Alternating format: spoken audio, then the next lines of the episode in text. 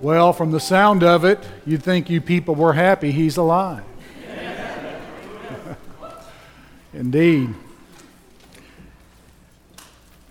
Mark 16 is our text this morning. It's very important that we're very careful not merely to assume our assumptions, but that we explain them on occasion. And the same is true with the resurrection. This morning, the message will be very basic when it comes to the resurrection of Christ. And because it deals with much of the foundation of our faith, uh, it will, I, I think, probably be old and new to some. We're living in an increasingly secularized world. I was never really taught the Bible when I was young, but I knew of the resurrection of Christ because those around me in my uh, town and where I lived, even in my family, would talk about these things. So it will be profoundly basic. It reminds me of the old pioneer who was traveling out west, and he was making good time until he came to the Grand Canyon, and he stopped, and he was amazed at what he saw. He looked at the Grand Canyon. It's a mile deep, it's 18 miles wide in some places, 100 miles long. And he looked at it and he said, Something must have happened here. And from the existence of the church and its relentless mission, its worship, its praise, we look at the empty tomb and we say something had to happen there. And indeed, I've got good news for you. It did. And what happened that day has dramatically affected the most basic issues of the Christian faith. It's affected what we understand about the future kingdom. It has affected what we know and believe about the cross of Christ, our, our very own faith and trust in the Lord as well, and then the church, what it's all about and its mission. So I want to ask and answer the question this morning so what if Jesus rose again? What difference does it make? We're going to read Mark chapter 16, and I need to make a real quick note about the text here there are some of your translations, the modern translations, that will bracket verses 9 through 20. I think that's too bold. The translators probably should have left it alone. The New King James is a bit more modest, but the other new translations are a bit too bold, bracketing this and explaining it as they have. I know something about textual analysis and textual criticism, and they're entirely too bold. I will say to you that verses 9 through 20 are taught in other places in the biblical text. There's nothing heretical here, and I have a strong suspicion that's original to the text in Mark's intention and Peter's intention, especially to include it. So the bracketing and the footnotes there are entirely too bold for textual analysis. I've got confidence when I preach Mark 16, I'm preaching the Word of God. Beginning in verse 1. Now, when the Sabbath was past, Mary Magdalene, Mary the mother of James, and Salome brought, bought spices that they might come and anoint him. Very early in the morning, on the first day of the week, they came to the tomb when the sun had risen. And they said among themselves, Who will roll away the stone from the door of the tomb for us? And when they looked up, they saw that the stone had been rolled away, for it was very large. And entering the tomb, they saw a young man clothed in a long white robe sitting on the right side, and they were alarmed. But he said to them, Do not be alarmed. You see Jesus of Nazareth who was crucified. He is risen. He is not here. See the place where they laid him? But go, tell his disciples and Peter that he is going before you into Galilee. There you will see him as he said to you. So they went out quickly and fled from the tomb, for they trembled and were amazed. And they said nothing to anyone, for they were afraid. Now, when he rose early on the first day of the week, he appeared first to Mary Magdalene, out of whom he had cast seven demons. And he, she went and told those who'd been with him, and they mourned and wept. And when they heard that he was alive and had been seen by her, they did not believe. After that, he appeared in another form to two of them as they walked and went into the country. And they went and told it to the rest, but they didn't believe them either. Later, he appeared to the eleven as they sat at the table, and he rebuked their unbelief and hardness of heart, because they did not believe those who had seen him after he had risen. And he said to them, Go into all the world and preach the gospel to every creature. He who believes and is baptized will be saved, but he who does not believe will be condemned. And these signs will follow those who believe. In my name they will cast out demons. They will speak with new tongues or languages. They will take up serpents, and if they drink anything deadly, it will by no means hurt them. They will lay hands on the sick, and they will recover. So then, after the Lord had spoken to them, he was received up into heaven and sat down at the right hand of God. And they went out and preached everywhere, the Lord working with them and confirming the word through the accompanying signs. Amen. What difference does it make that Jesus was physically raised from the grave? Well, there are several I want to mention to you, and we'll look at 1 Corinthians 15 in a moment as well. But the first is this Jesus' resurrection clarifies the substance of the kingdom. What will the future kingdom be like? Will we be disembodied ghosts? Will we be disembodied spirits? Is the future in the kingdom metaphorical and is it figurative? I will say this the future kingdom is like the body of Jesus raised from the dead. That's what the future kingdom is all about. So, why is there a future resurrection? Wouldn't it be enough for our spirits just merely to enter into heaven? Well, the text gives us some clues what we're dealing with here. Verses 1 through 5, we have a physical empty tomb, we have a physical body raised from the dead. In verses 9, 12, and 14, Jesus bodily appears before his disciples and the women. In verse 15, he actually speaks. In the other gospel accounts, he has wounds in his hands and feet, and I believe he still bears those today. And then he eats fish and demonstrates that he indeed is physical, but in a glorified body. Now, 1 Corinthians chapter 15, verse 52 and on, apply that to those who follow Christ. Beginning in verse 52 For the trumpet will sound, and the dead will be raised incorruptible. Now, they're raised from a grave, and what is there in a grave? A body, a physical body, but this one will be raised and transformed into something incorruptible, not subject to death or decline or disease. And we shall be changed. For this corruptible must put on incorruption, and this mortal must put on immortality.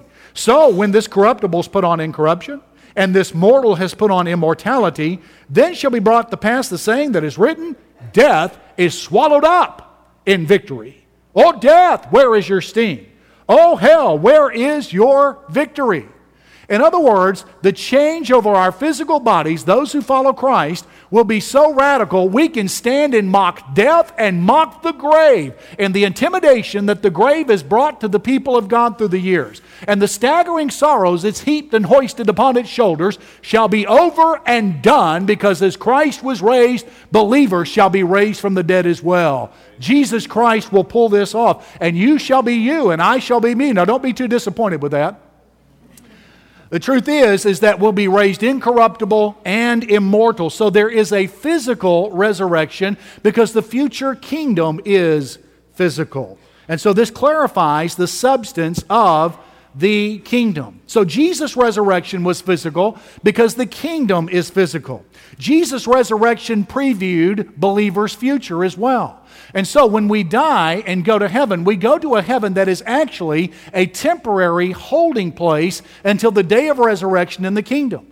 And so the future kingdom is very earthy. It's material, it's physical, and it is spiritual, and it is soulish as well because of what Christ has done in his death and resurrection. Our resurrection, those who know Christ and follow Him, will be a physical, material, glorified, incorruptible, immortal existence because that's the way the future kingdom is. So the resurrection clarifies the substance of the kingdom. But there is a second thing the resurrection does the resurrection certifies the power of the cross. When Jesus died, uh, John records in John 19:30 that he cried out, tetelestai. In the English, it is finished. That word tetelestai is an official court word from Roman courts. When a criminal had served a sentence, they would write across his accusation and his crimes and the record of that tetelestai. And he could carry that document with him. And if anyone ever surfaced in front of him or to him his crimes and guilt, he could remove that from his pocket and show, My debt is paid. I have served my sentence. When Jesus Christ died on the cross, he cried out, to Tetelestai, I have served the sentence for the sins of the world. I have paid the debt. Now, how do we know that that is true? How do we know that Jesus Christ, in fact, did pay for the debts of sins of the whole world? In fact, Jesus is so confident in his ability to forgive. Did you see in verse number seven? He said, Go tell my disciples and Peter, I'll meet you where I designated earlier. He can extend to Peter, the one who denied him three times, forgiveness and salvation and grace. He goes that far in his offer of forgiveness. How is it that Jesus Christ can claim, My death on the cross is sufficient for your sin? If you'll only believe, if you'll only trust my cross and repent from everything that keeps you from it, I will offer you eternal life and cancel all of your sins. Why in the world should we believe such a staggering claim from one who died? Beloved, we believe it because Jesus rose from the dead. You see, everyone is looking for some kind of certification, and frankly, we appreciate that. We appreciate that restaurants are certified by the health department when, uh, when we visit them. We appreciate that doctors are certified by a board of licensing. Uh, we, we appreciate that teachers are certified in their testing. College graduates and high school graduates are certified that they've completed a course of study with their diplomas. We need certification because we need assurance, and the resurrection of Jesus Christ is certification that heaven accepts the cross of Christ.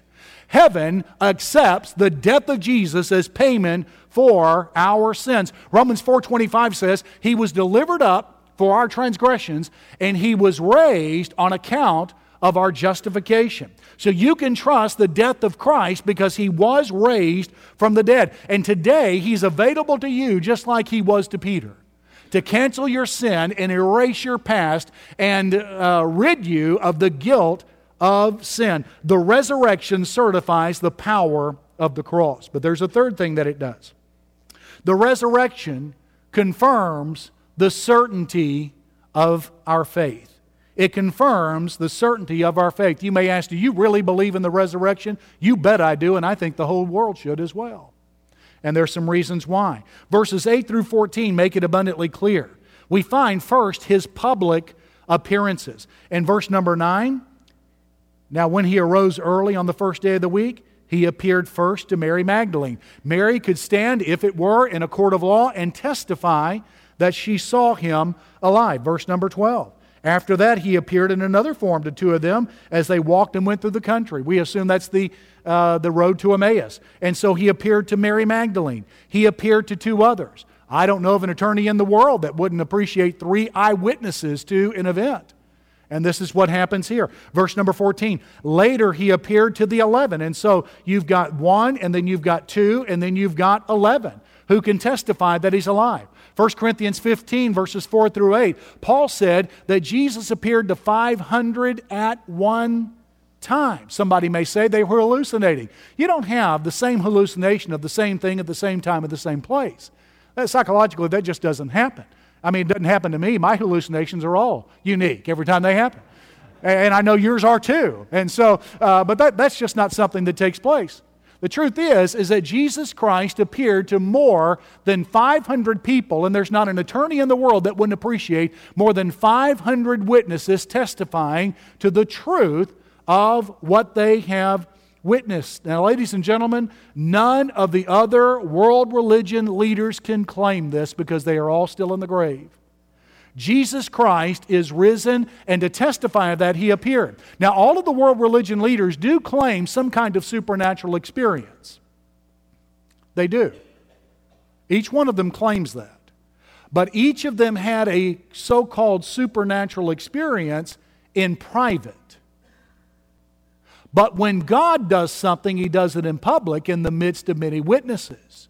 And that's what took place here. So Jesus could present for his case eyewitnesses, more than 500, to declare we saw him alive after he was dead, his public appearances. But then his bold witnesses.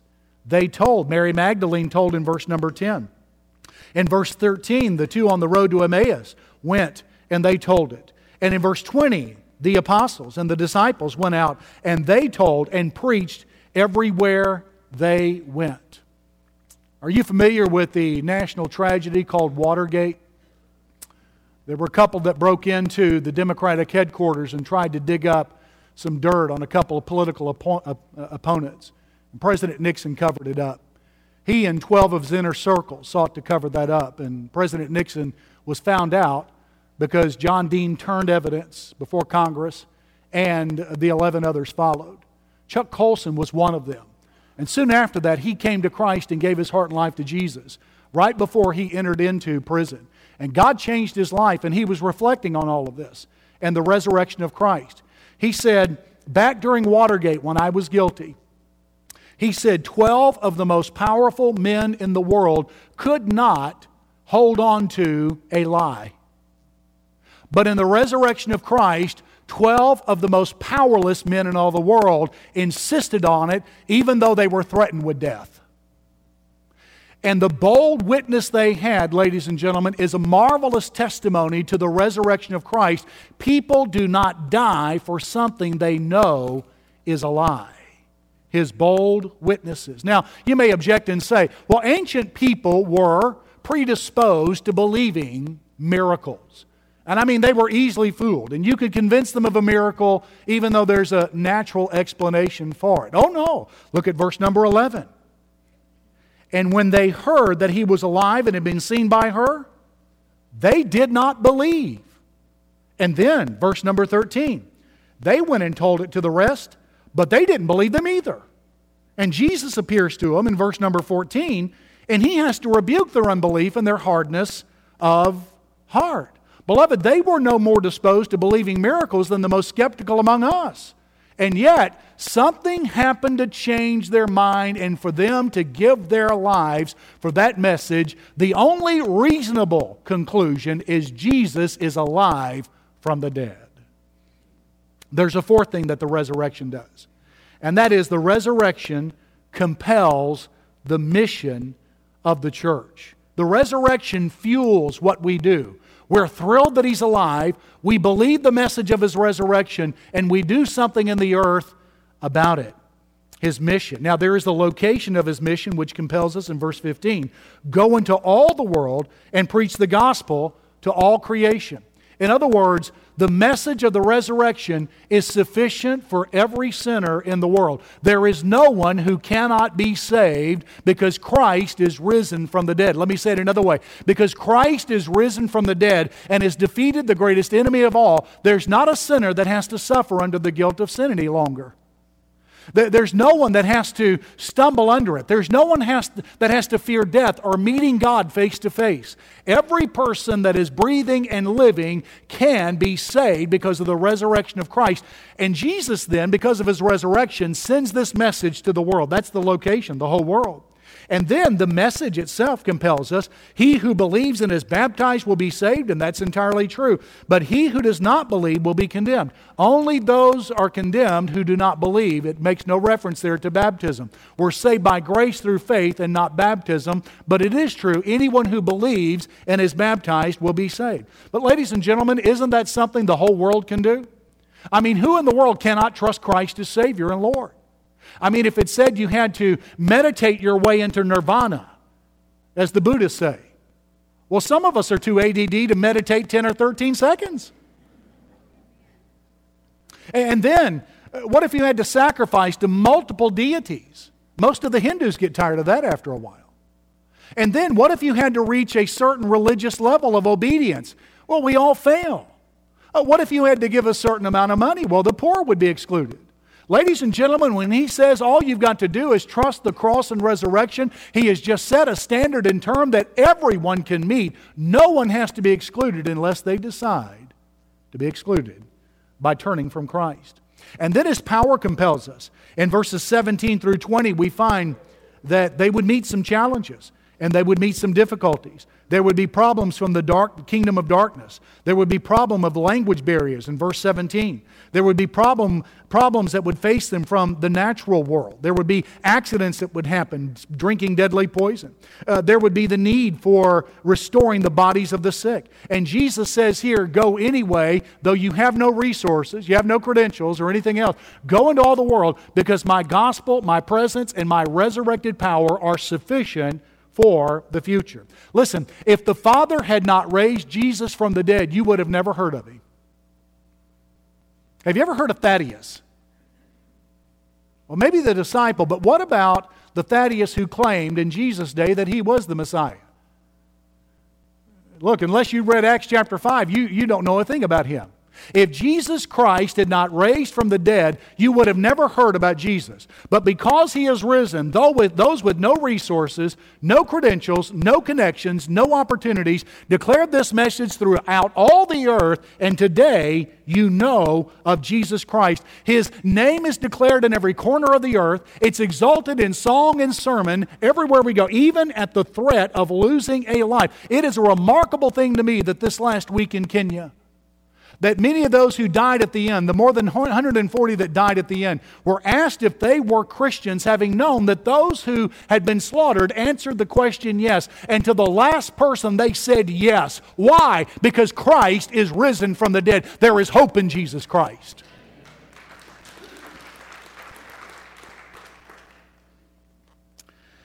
Jim Denison makes a very good argument in his article, The Faith of Abraham Lincoln that Abraham Lincoln sincerely trusted Christ as Savior and Lord. He makes a very good argument. The president, however, procrastinated and delayed joining a church in Washington, D.C. He decided that he would do that April the 17th, 1865, Easter Sunday. And it was his intention to do so.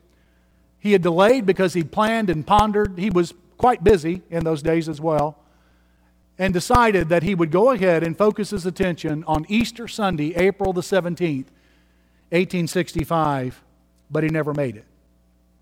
Because on Good Friday, two days before April the 15th, he was assassinated by John Wilkes Booth.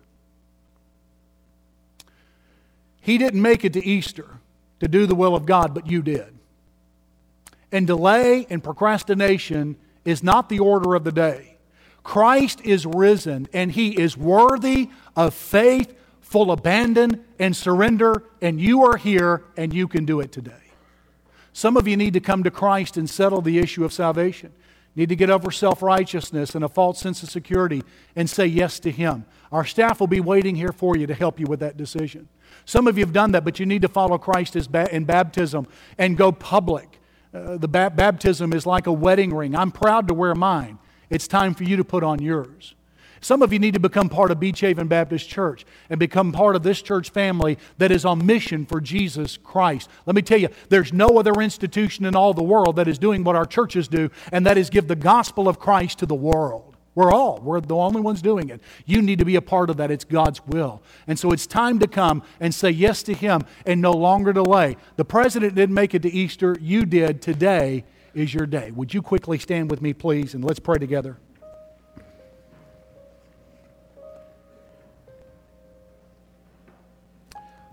Father, I want to bless you because I cannot put into words how grateful we are that Jesus is alive. I praise you that for my years, I've had his power and presence. Not because there's anything worthy in me, but there's everything gracious about Him. And Lord, hundreds here could testify of the same. He's accompanied us through staggering sorrows and deep disappointments. And He has quickly canceled the debt of sin against us, every one of us that have repented and believed. And He can do that today for anyone who comes to Him. You have certified this by the resurrection.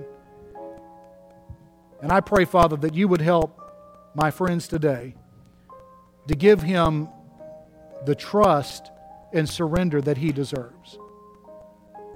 Lord, in these moments, may there be no hesitation or reservation. May we run quickly, as the disciples did the day they discovered he was alive, and say yes to him because he's worthy. In Jesus' name we pray and for his sake. Amen. You come. Staff will be here. Let us help you with your spiritual need. You come. Don't delay. Don't hesitate. Don't wait. He's risen. He's worthy. You come and come now. Let's sing together.